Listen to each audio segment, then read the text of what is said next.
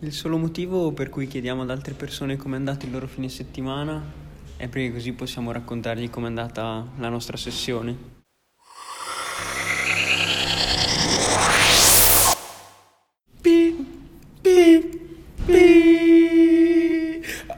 Bene. Buongiorno, buon nuova pomeriggio. Location, nuovi uffici oggi. Finalmente nella nuova sede. Dovrebbe rimbombare un po' di più, quindi meglio se devo... No, ci siamo scordati il buongiorno, buonasera, buonanotte l'ultima volta. È vero. Ok. Possiamo dire un altro adesso per recuperare se vuoi. Buongiorno, buonasera, buonanotte. Molto bene. Come vedete siamo in gran forma. Abbiamo occupato una cattedrale di Bane per l'occasione, quindi potrebbe rimbombare un po' di più. È un Bane dal logo giallo che non possiamo citare. Vabbè, adesso poi noi abbiamo anche un chierico di Bane in realtà in una delle due campagne, che chiede sempre soldi quando cura i suoi compagni. È Mahmood. A parte le citazioni delle canzoni più famose di Sanremo, chierico di Bane improntata alla guerra, quindi il solito chierico che si è reso conto troppo tardi che voleva fare il guerriero. Già, ma non mi odiare. Di cosa parliamo oggi? Molto bene, abbiamo una scaletta ricca e sostanziosa. In prima battuta volevamo fare però uno spoiler necessario. Ah sì? Sì, uno spoiler necessario, ben presto pubblicato sul nostro canale, su questo nostro canale Spreaker dello Yawning Podcast. Non sappiamo ancora bene le tempistiche, però verrà pubblicato un rap amatoriale verrà fatto di altissimo livello che verrà fatto senza la consapevolezza del suo autore, nel caso questo non firmi i diritti, ma un rap, un Waterdeep rap veramente, non posso spoilerare, basta. Ti dico solo che però è nella top 4 dello Spotify di Xanathar. Questa hit. Vabbè, non è uno spoiler perché non verrà mai pubblicato. Verrà. A parte le cavolate, tipologia di città. Primo argomento di oggi. Prima della tipologia di città io presenterei chi approccia la città. O meglio, i sei che si avvicinano alla città, i six feet under che si avvicinano alla città in maniera un po' da disegnare il quadro di chi entra nelle diverse situazioni. Vabbè, ormai direi che possono dimenticarsi Talanil e Orab perché sono morti. Diciamo, sono fuori dai denti, giusto per disegnare un po', pitturare con la nostra voce il party che noi siamo e in particolare quindi anche un po' quello che stiamo vivendo e la varietà che ci può essere al suo interno. Io mi sono già scordato che c'è l'avventura con me. Vabbè, la parte da te, se ti sei scordato gli altri. Allora, fondamentalmente il nostro party è così composto. Ci sono un paio di leader maximi, c'è un paio di veri leader di maschi alfa, di maschi alfa dominanti nel party e poi tutti gli altri a seguire. Uno di questi maschi dominanti è sicuramente il Warforged barbaro. È maschio? È maschio, non si sa. È it. One of those hits for sure. Va bene? Introduci un pochettino che cosa sono i Warforged, che magari qualcuno non ha giocato a Eberron. Chiunque non abbia giocato a Eberron, shame on his. Perché è sempre maschio, non può essere una donna. L'inglese è proprio zero, Perché? Him, dai, non his. I love the shape of his. Va bene, uguale. Cosa volevo dire prima che venissi interrotto qui dall'Accademia della Cruz in inglese? Che il Warforged è praticamente una via di mezzo fra un costrutto vero e proprio, quindi proprio un golem, e un essere vivente. È composto quindi da componenti meccaniche, da componenti biologiche, ed è una creatura costruita da una casata molto... sono costruiti a tutti gli effetti, non hanno altro modo di essere generati, da una casata molto grossa del continente del Khorvaire. Guarda come sono preparato. Beh, come sono preparato. Se tu chiedevi sta roba qui agli altri del party, nessuno lo sapeva. Senti come sono preparato. È una casata del Khorvaire, che era la casata Cannith, che per combattere il cosino in fisica parli di una turbina. Sì, quando parli del cordoglio parte la turbina, che per combattere una guerra che si è venuta a scatenare quando è crollato un po' il regno che teneva unito tutto il continente, sì. le diverse nazioni. Che era il regno di Likitang. Galifar. Di Galifar, lo sapevo, stavo per dire Zalifar, che è il nome di un drago che abbiamo deluso. Scusa se non lo volevo tirare in ballo. Insomma, vabbè, questi costrutti che sono stati utilizzati per combattere la guerra. Aspetta. Diamo un consiglio, visto che hai citato Zalifar. Allora, se mai consiglio ad aspettabilità la turbina rotante. Se mai qualcuno di voi si troverà di fronte, dovesse trovarsi di fronte ad un lago, ad un porto, vi prego parlate draconico all'acqua, perché potrebbe capitarvi che un drago vi risponda da sotto al lago. Questa citazione merita, da che sono tornato nel frattempo, avete sentito come... l'effetto Doppler sulla tua voce. Sulla mia voce, questa scena merita un casino, perché siamo tutti cinque su una barca che ci sta portando su un galeone, nel quale siamo riusciti ad ottenere una cena, un incontro con un pezzo grosso di questa città sul mare, sulla costa della Spada, di cui non posso dire il nome delle profonde acque che rappresenta. E a un certo punto il nostro mitico elfo, è un elfo, no? È sempre un elfo alto, sì. Si mette su dalla prua e parla in draconico, dice una frase in draconico, come se tu una mattina ti alzi facendo colazione e dici una cosa in draconico. Ecco, lui l'ha fatto, cosa che tra l'altro dopo quella volta lì probabilmente Jay fa tutte le mattine e gli ha risposto un drago. Sì, incredibile che però non ha aiutato, non ha salvato, e quindi è la classica side quest stupenda che siete riusciti ad accartocciare e a buttare nel cestino insieme agli insulti allo Ionin Podcast. Vabbè, comunque tutto questo per dirvi che come siamo finiti lì dal Warforged, perché era il regno di Galifar, che aveva il nome simile a Zalifar. Comunque questo per dire che il Warforged è una nuova razza, quindi fondamentalmente una razza diversa da quelle classiche a cui siamo abituati, che ha un grandissimo problema, non sa se ha l'anima o meno, vabbè, tu sei molto metafisico. Ma a parte queste crisi di identità che il tuo personaggio ha, il mio personaggio è bellissimo perché finita la guerra non sapeva cosa dovesse fare, si è messo a fare il mercenario. Nel fare il mercenario ha incontrato tante realtà, ha visto tante realtà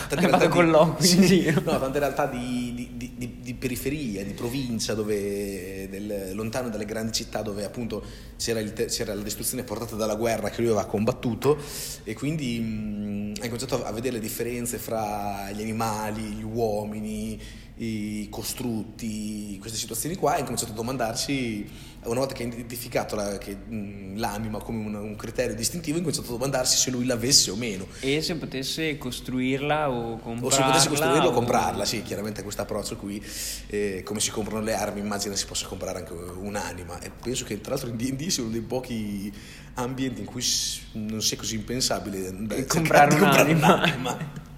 O in Full Metal Alchemist, se l'avete visto, se non l'avete visto guardatelo. Volevo dire una cosa sul Warforged, però come al solito tu devi rompere il gioco, perché tu sostieni che lui non sia un costrutto e tu sostieni che le regole dicano che lui non sia un costrutto, e questo qui gli consente di essere curato da magie di cura che di solito non funzionano su costrutti, però dall'altra parte non può...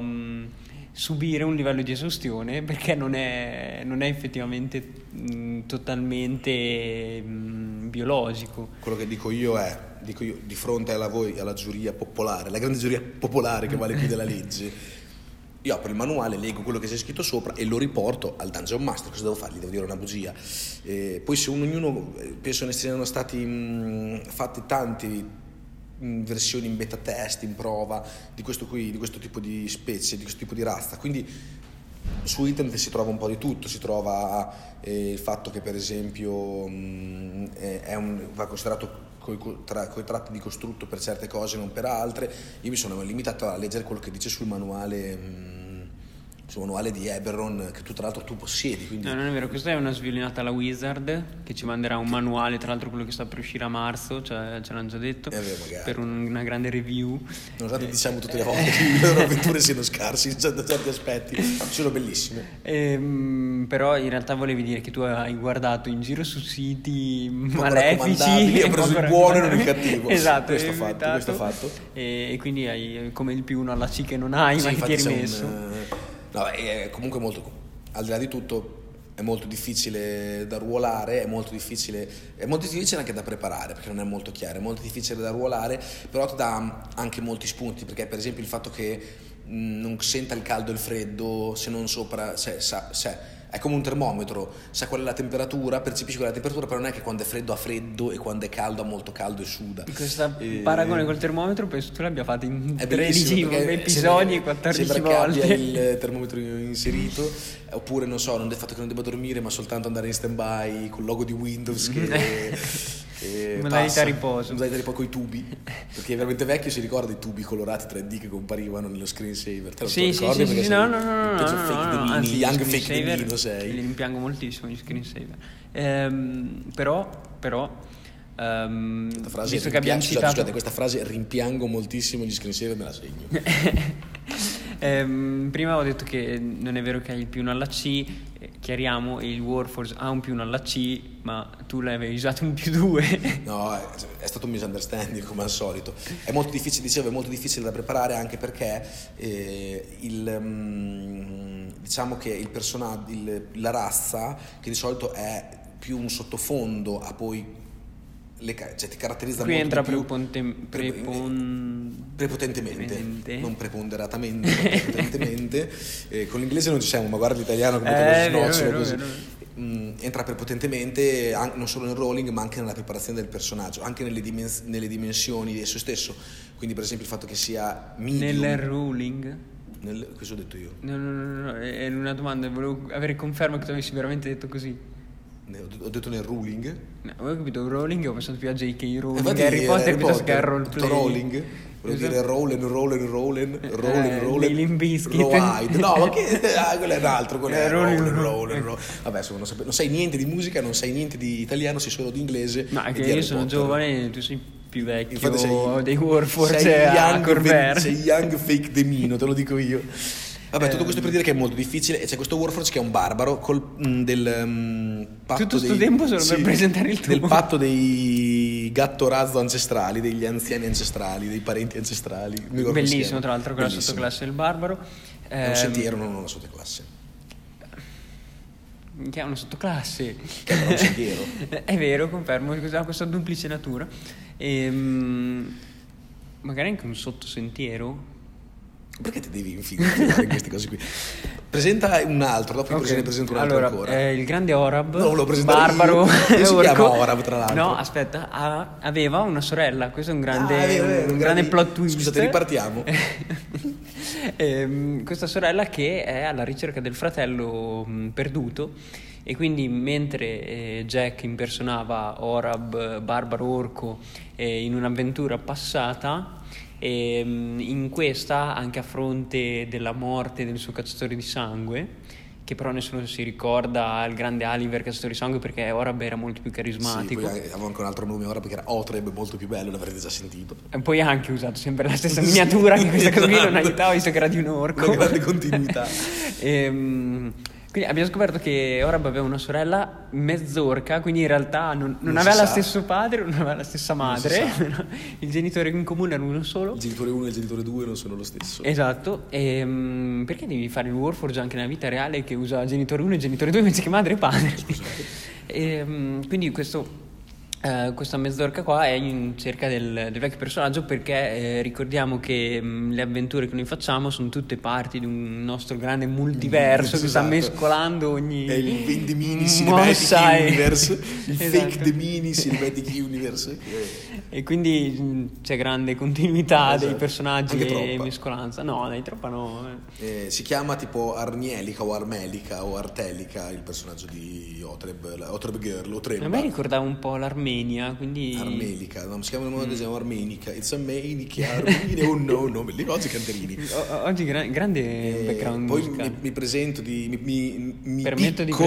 mi picco, grande proprietà di linguaggio, mi picco. Mi ricorda il picco che avete affrontato. Storm Peak, di quel posto là, insomma, era pieno di soldi. Si ricorderanno tra l'altro Titstorm o Stormtuts. Mi picco e mi pregio, mi sembrava anche un po' il guastardo di Luigi, mi picco di presentare un altro personaggio del nostro party che è JJ Okocha, l'attaccante nigeriano. Non è l'attaccante, era centrocampista. Centrocampista nigeriano, ora alto elfo paladino, che ha questo tridente, una serie di tridenti ormai che si porta dietro. Sì, è vero, un grande...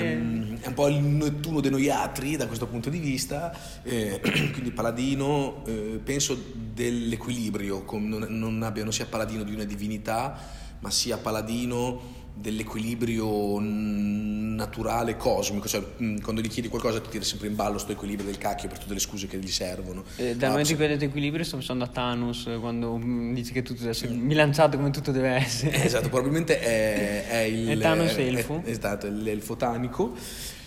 E anche lui molto forte, molto ben ruolato, con una spiccata propensione per il bene e per gli animali, positiva, e con un colpo che non so come faccia a farlo, che a un certo punto non so, dice Yuriken Bolibar, una cosa del genere, mischia il Searing Smite, che è quando gli diventa incandescente, o quello il Thunderous, quello che diventa comunque non vi spieghiamo qual è la combo, perché la combo è barata, fa un colpo e fa 128 danni e ribalta tutto, cioè come avete presente usando uno spell e basta. Avete presente, qualcuno di voi abbia visto My Hero Academia, la prima volta che lui viene usato il pugno, non l'hai mai letto perché siamo i vecchi dentro e fake di mini fuori, la prima volta che usa il pugno col nuovo potere che ha, che non riesce a regolare la potenza, da un pugno e fa sparire tutta. Questo qui colpo di il suo nome vero nessuno lo sa, si chiama tipo, vabbè, tutti lo chiamano JJ Okocha. Elsteran era il nome precedente. No, forse questo. No, è il precedente.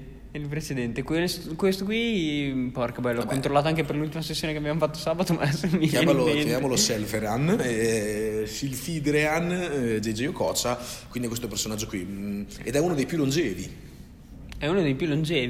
Anche perché non picchia e uccide ogni cosa che gli si muova attorno, quindi... come chi perverso.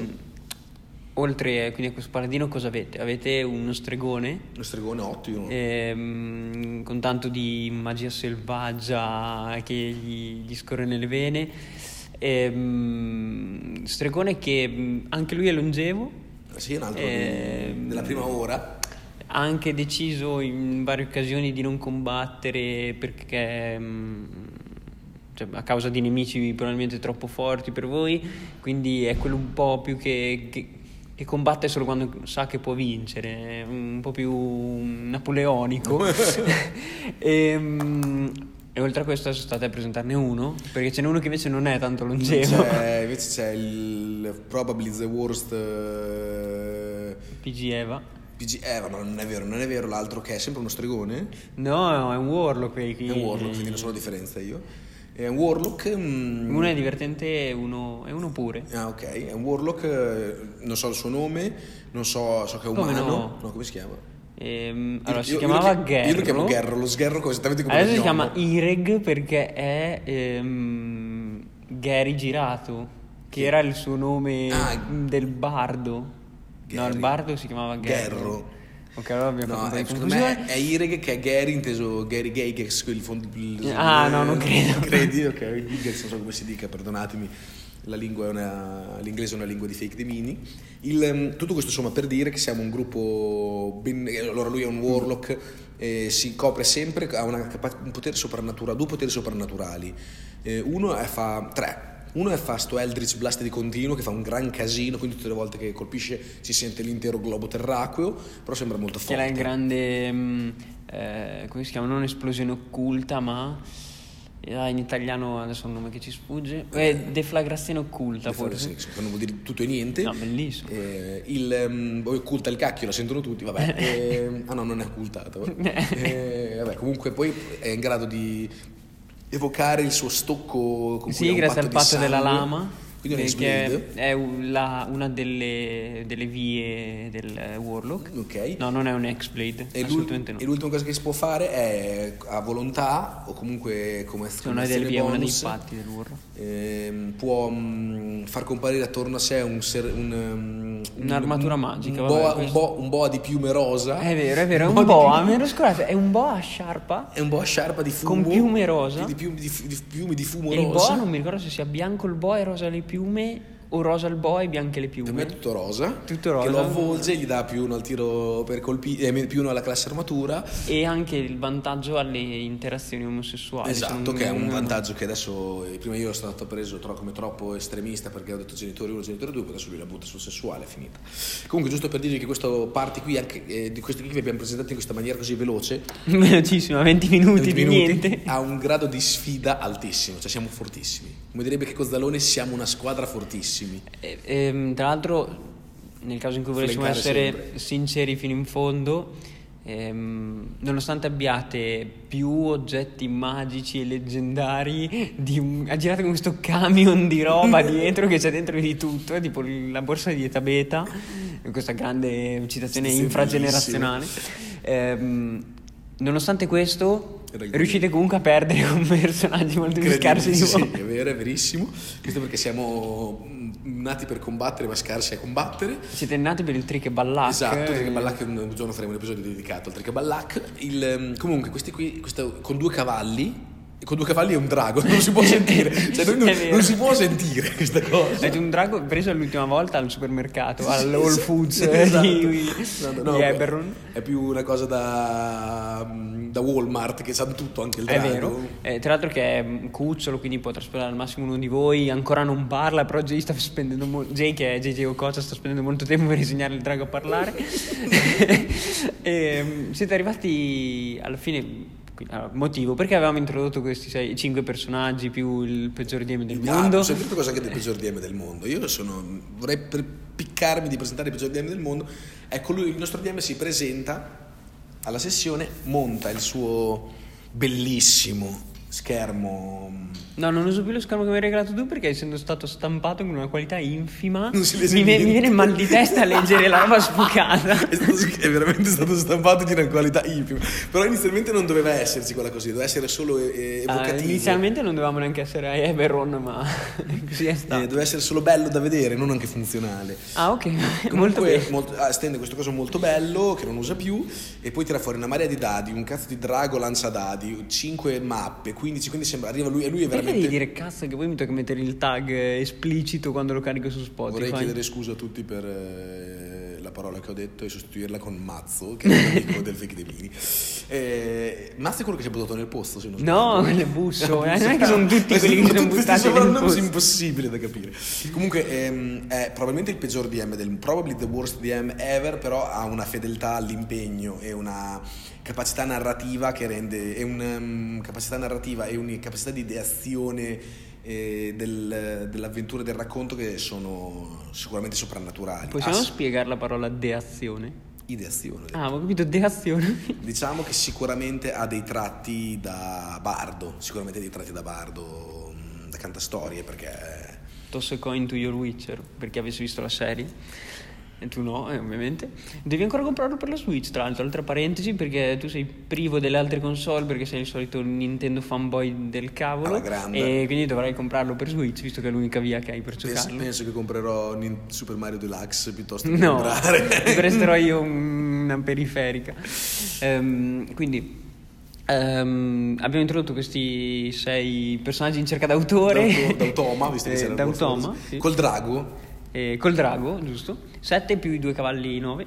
Quindi sarebbe il braccone quando gira. Perché poi, oltre ai Six, volevamo parlare anche della City. Quindi le tipologie di città che siamo abituati noi a vivere, sicuramente stereotipate, perché avete il peggior DM del mondo. Questo non c'è dubbio. Partiamo dalla grande città stile Waterdeep. La grande città stile Waterdeep, che come sapete noi non abbiamo un buon background sulle grandi città, non ancora per zero, non siamo abituati. Questo perché non siamo abituati come party come giocatori a entrare in una città del genere così grande. E soprattutto non siamo d'impatto su questa, nel senso è molto difficile, secondo me, e per me come giocatore lo è di sicuro, entrare in una città e cercare di armonizzarsi, entrare nell'ambientazione di questa, piuttosto che entrare in una città e rompere l'armonia della città e diventarne protagonisti. Anche perché quando vengono introdotti vari distretti della città, o comunque una grande città, implica conoscerla. Però nessuno di voi, nonostante siete dotati di stupende mappe giganti arrotolabili, ricorda Pisto che si è appropriato della mappa e poi non l'ha più portata, verrà punito la prossima sessione con un grande fulmine. Segnarsi sulla mappa le cose, vivere la mappa tutti insieme sul tavolo, così mentre il DM vi introduce le varie cose, sicuramente aiuterebbe un po' più a prendere percezione della grande città. Però dall'altra parte è anche una palla, nel senso che serve una sessione per conoscere neanche un quarto della città, poi vai di là, non sai dove cavolo ti trovi adesso, quindi ti fa sentire piccolo. Ecco, non c'è una sola locanda, un solo municipio, una sola postazione delle guardie, un solo molo, c'è tanto di tuttissimo. Non c'è, le persone poco raccomandabili sono tantissime, le persone compresi noi. Un giorno dovremo anche discutere di quanto siamo poco raccomandabili come party, perché gli allineamenti l'ultima sessione sono diventati tutti malvagi di bot. Comunque sicuramente la grande città mette il party in una condizione anche di doversi un po' arrangiare, nel senso arrivi a cavallo nella piccola città, entri a cavallo, ti dicono le stalle sono là. Nella grande città arrivi a cavallo, ti dicono i cavalli che non sono registrati, non possono entrare. Puoi lasciarli in stalla lì che costa tot, nell'altra stalla che costa una moneta però in più. Giù, però nel quartiere trash, però là c'è stato il vampiro stupratore, cioè è difficile. Quartiere ebreo, ebraico. Perché ti dico vampiro stupratore tu pensi agli ebrei? Dopo ci devi mettere l'explicit e poi ci taggano come razzisti.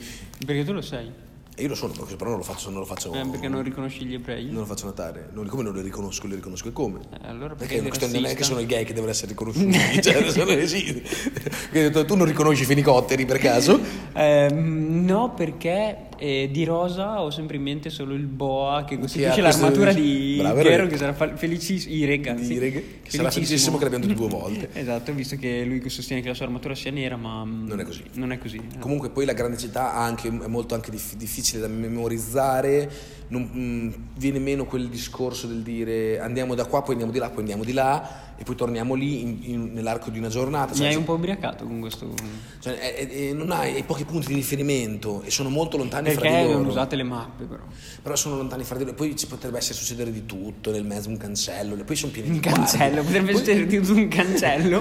Compare cancello selvatico, poi le guardie, cioè le città grandi sono piene di guardie private, non puoi usare la magia, non puoi fare la pipì in giro che ti fanno una multa, ci sono i draghi nel porto, è pieno di criminali, sottocriminali, mafiosi contro mafiosi, gente allo sbando, quelli siamo noi, gestori malaugurati, gestori di pizzosterie, cioè insomma è molto caotica. Allora, ricordiamo una cosa al volo di Ireg, quando lui ha descritto la sua armatura la prima volta dicendo che gli usciva questo fumo e che l'avvolgeva, uno ha detto rosa, il peggior DM del mondo, mi pare ricordare.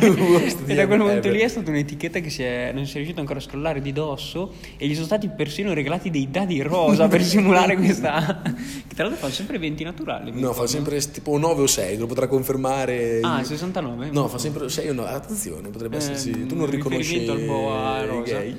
Io riconosco gli ebrei. No, però gli ebrei gay. No, avrei fatica. Questo argomento pericoloso. È un argomento pericolosissimo. No, scherziamo, anzi vogliamo benissimo a tutti i nostri ascoltatori ebrei, a tutti i nostri ascoltatori gay e a tutti i nostri ascoltatori ebrei gay. Questa cosa di dire abbiamo un ascoltatore gay anche noi sembra un po' tipo l'omofobo che dice che lui io ho un amico gay, cioè, è come il nero della Lega. Esatto. Ho capito.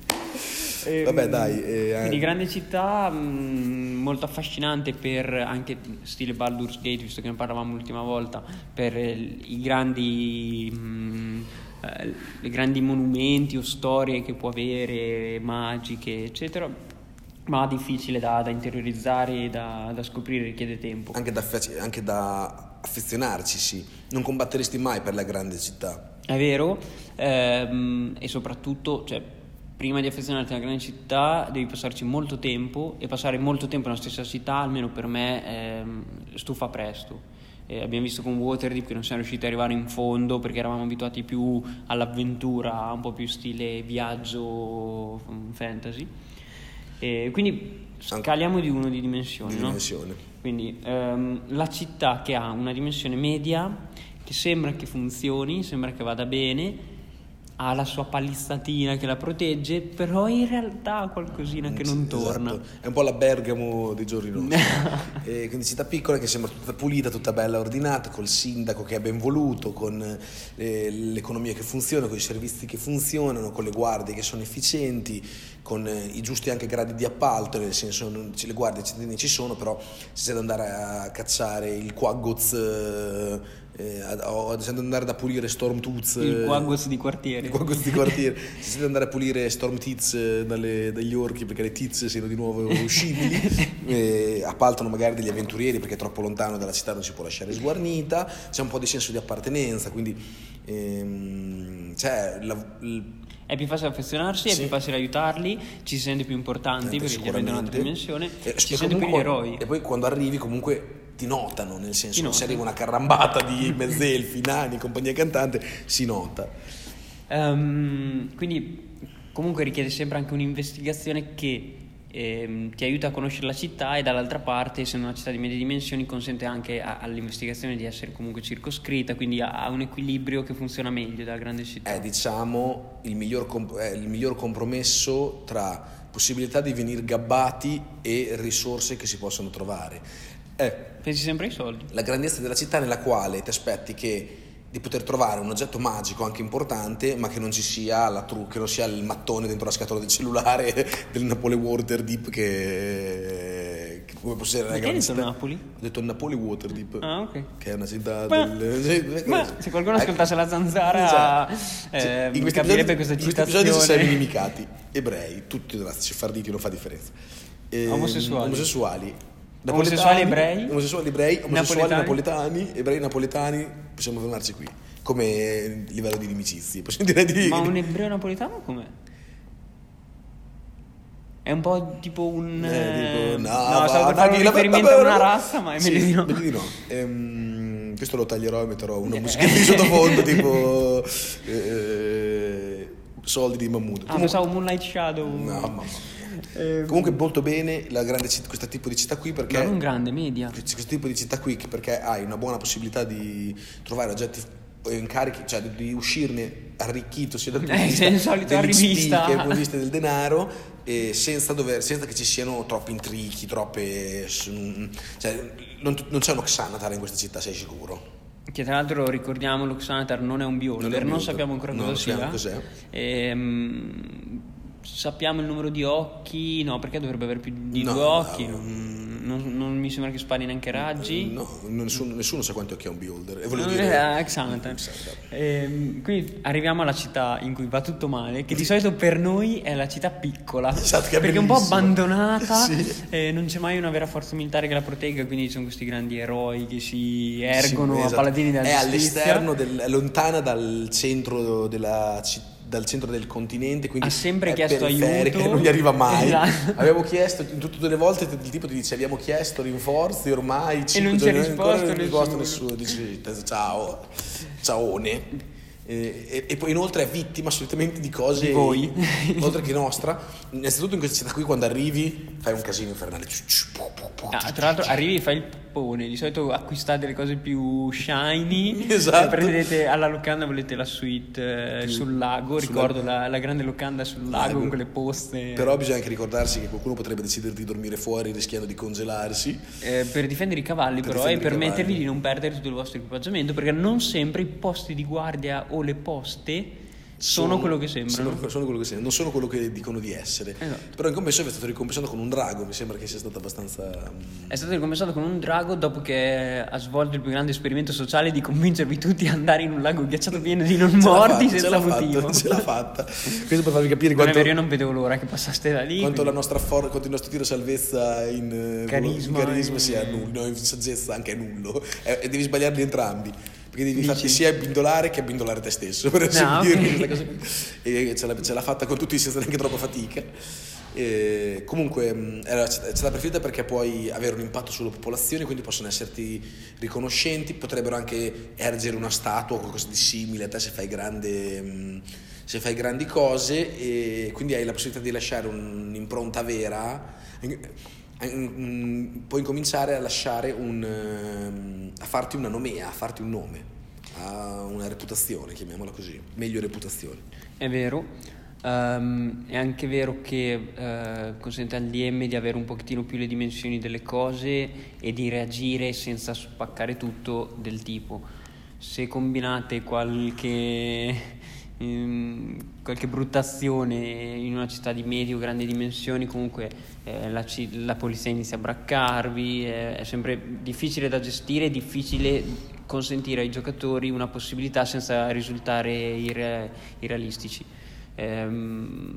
Poi invece in una piccola città comunque la reazione che possono avere sono quelle di pochi personaggi, potete sempre scappare, potete sempre cercare di corromperli. Possiamo anche allearci a quelli che la stanno distruggendo e finire di distruggerla. Sì, è fatto, tra l'altro, spuntato tra le cose del 2020, fatto. Era nel 2020? Sì, mi sa di sì. Ok, bene, molto bene. Partito l'anno alla grande. Ultima cosa di questa grande puntata di niente. Quindi quando seguiamo la scaletta siamo lunghi, inefficaci, perigliosi. Anche spieghiamo questo termine periglioso. Wikipedia. Ehi, Google, cosa significa okay, periglioso? Google, okay, no. Vedi, si vede che sei vecchio. Super politically correct e che citi entrambe le due grandi aziende dicendo ehi hey Google o ok Siri per non creare. Esatto. Tra l'altro ricordiamo che Google e Apple ci hanno fornito delle strumentazioni tecnologiche per registrare questa puntata, quindi li ringraziamo. È vero, vogliamo ringraziare i nostri partner e attendiamo con ansia tra l'altro gli ultimi iPhone e Chromebook che ci hanno promesso. Esatto, ricordo. No, l'ultima cosa, un solo DM in un gruppo. È un argomento periglioso questo. Anche per il momento, perché siamo presi una pausa, sembra. Periglioso, pericoloso, talvolta con riferimento accentuato a situazioni di rischio mortale. Questo, ascoltare noi è rischio mortale. Esatto, non c'è dubbio. Unico DM. Allora, noi abbiamo una condizione particolare perché siamo in 6 a giocare, siamo in 6 a esistere, quindi abbiamo un DM che ha molto bravo, che anche se è il peggior DM del mondo, ho già fatto la sviolinata in questo episodio quindi non c'è bisogno, che ha posizionato l'asticella a un livello abbastanza importante, con alti e bassi pazzeschi, però ha posizionato l'asticella a un livello abbastanza importante, rendendo de facto ogni tentativo di emularlo o di sostituirlo frustrante in partenza. Questa è la scusa che usiamo per non fare, per continuare a fare. Però ci rendiamo conto che visto che lui ha un'amorosa, poi il tennis, basta, quindi potrebbe fare veramente il lavoro, no? Vabbè, il lavoro per come lo fa potrebbe anche non farlo. Insomma, non ha molti impegni, però vuole comunque tirarsela un po', quindi ha chiesto di prendere una pausa dal masteraggio per preparare meglio l'avventura. E in questa cosa qui quindi abbiamo una finestra di un mesetto e mezzo che non sappiamo bene cosa fare, e qualcuno si è già tirato indietro, che è un buon segno, qualcuno che ti dice no guardate io non ce la faccio, meglio non subito che un limbo infinito. Sì, ma soprattutto vuol dire che ci hai pensato, sì, e poi dici no, piuttosto che come nel mio caso che non ho ancora fatto sapere niente, aspetta che qualcuno faccia un passo avanti. Bisogna ammettere che Sex Pistols si era già lanciato in un'occasione, quindi anche lui ha il grande merito. Tra l'altro in cui abbiamo visto Neverwinter, che è tra le grandi città che non avevamo mai visto. Esatto, che è possibile ancora più problematica degli altri città perché ha anche l'underworld sotto. Sì, ma adesso useremo questo fine episodio per fare una riflessione su questa cosa di fare il DM. Io mi sono tirato indietro perché comunque dopo un anno e mezzo eccetera anche le capacità creative iniziano un pochettino a ripetersi, però vorrei dire a tutti quelli là fuori, a tutti i possibili potenziali DM là fuori, questo sguardo che hai, non abbiate paura, specialmente se siete bravi a improvvisare come lo è Filo che farà il DM nel prossimo mese. Non so che sia questo momento. Grazie Filo, intanto vorrei ringraziare Filo per questo suo servizio. No, invece ci ha insegnato un grande trucchetto per convincere le persone a fare quello che fanno, cioè dirgli che sono meglio di quello che sono veramente, così cercheranno di rispettare le aspettative. Quindi Non abbiate paura, l'improvvisazione vi salva, e non fate come me che sono caduto dopo un anno, non c'ero caduto all'inizio, ci sono caduto dopo un anno e mezzo in un tentativo di pianificare ogni minimo dettaglio, ogni minimo oggetto, posizione, numero di nemici, eccetera. Ritornate a seguire il flusso, preparate solo la storia, il resto verrà da sé, preparate indicativamente, leggetevi i mostri ma lì usate quelli che vi vengono lì sul momento. Se pianificate tutto diventa un lavoro infinito, provoca stress, provoca dispiacere quando i personaggi vanno in un'altra direzione e siete sempre intenti a cercare di essere il più attinenti possibile alla vostra storia, come l'avete pensato, anche il numero di mostri, stanze, tutto, invece che gestire la cosa sulla base delle scelte dei giocatori, quindi modularlo in corsa in base alle direzioni che prendono. Questo grande discorso alla nazione, esatto. Devo ringraziare il presidente per questo discorso di DM. Da questo punto di vista qui vi terremo anche aggiornati su questo sviluppo, perché da giocatore DM nella mia percezione da giocatore DM sale la goduria, passando da giocatore DM, però sale anche il livello di impegno. A me giocare piace molto. Mi rendo conto però che per me, che per i giocatori, lo dico per tutti i giocatori, la sessione voi vi presentate come siete, tirate fuori la scheda, non avete dovuto fare niente per prepararvi. Quindi, mentre invece qualcuno ha dovuto fare molto per prepararsi. Quindi al di là di questa cosa qui che non potete farci niente, però spendete un po' di tempo, fate un bel background, caratterizzate bene il vostro personaggio, che anche se non aiuta fate vedere che c'è lo stesso impegno. Da questo punto di vista è sicuramente un gioco è un fiume a due argini importante. Assolutamente. Detto questo, io non lo faccio il background. No, invece sei un grande backgroundatore, background hunter. Detto questo qui, abbiamo altre cose da dire su questa faccenda qui del DM? Ah, sì, visto che hai detto a noi piace giocare, da giocatori piace giocare, anche al DM piace giocare, vorrei ricordare questa cosa in uscita. Questa frase verrà tagliata dal montaggio. Proibita. Il nostro turno è finito da un pezzo, credo. Sì, probabilmente avevamo sorprese, quindi abbiamo potuto fare due turni di fila. Abbiamo tirato bene l'iniziativa dopo e quindi esatto, doppio turno. Avevamo l'azione preparata a sto giro, cosa che di solito non abbiamo. È andata male. Sì, avevamo l'azione preparata per colpire, si è presentato un muro. Perché ho aperto la porta e c'era un muro dietro. Quindi, va bene. Noi però non ci fermeremo per un mese e mezzo, mentre il DM si ferma, il podcast non si ferma, quindi ci risentiamo al prossimo turno e buona avventura. Buona avventura.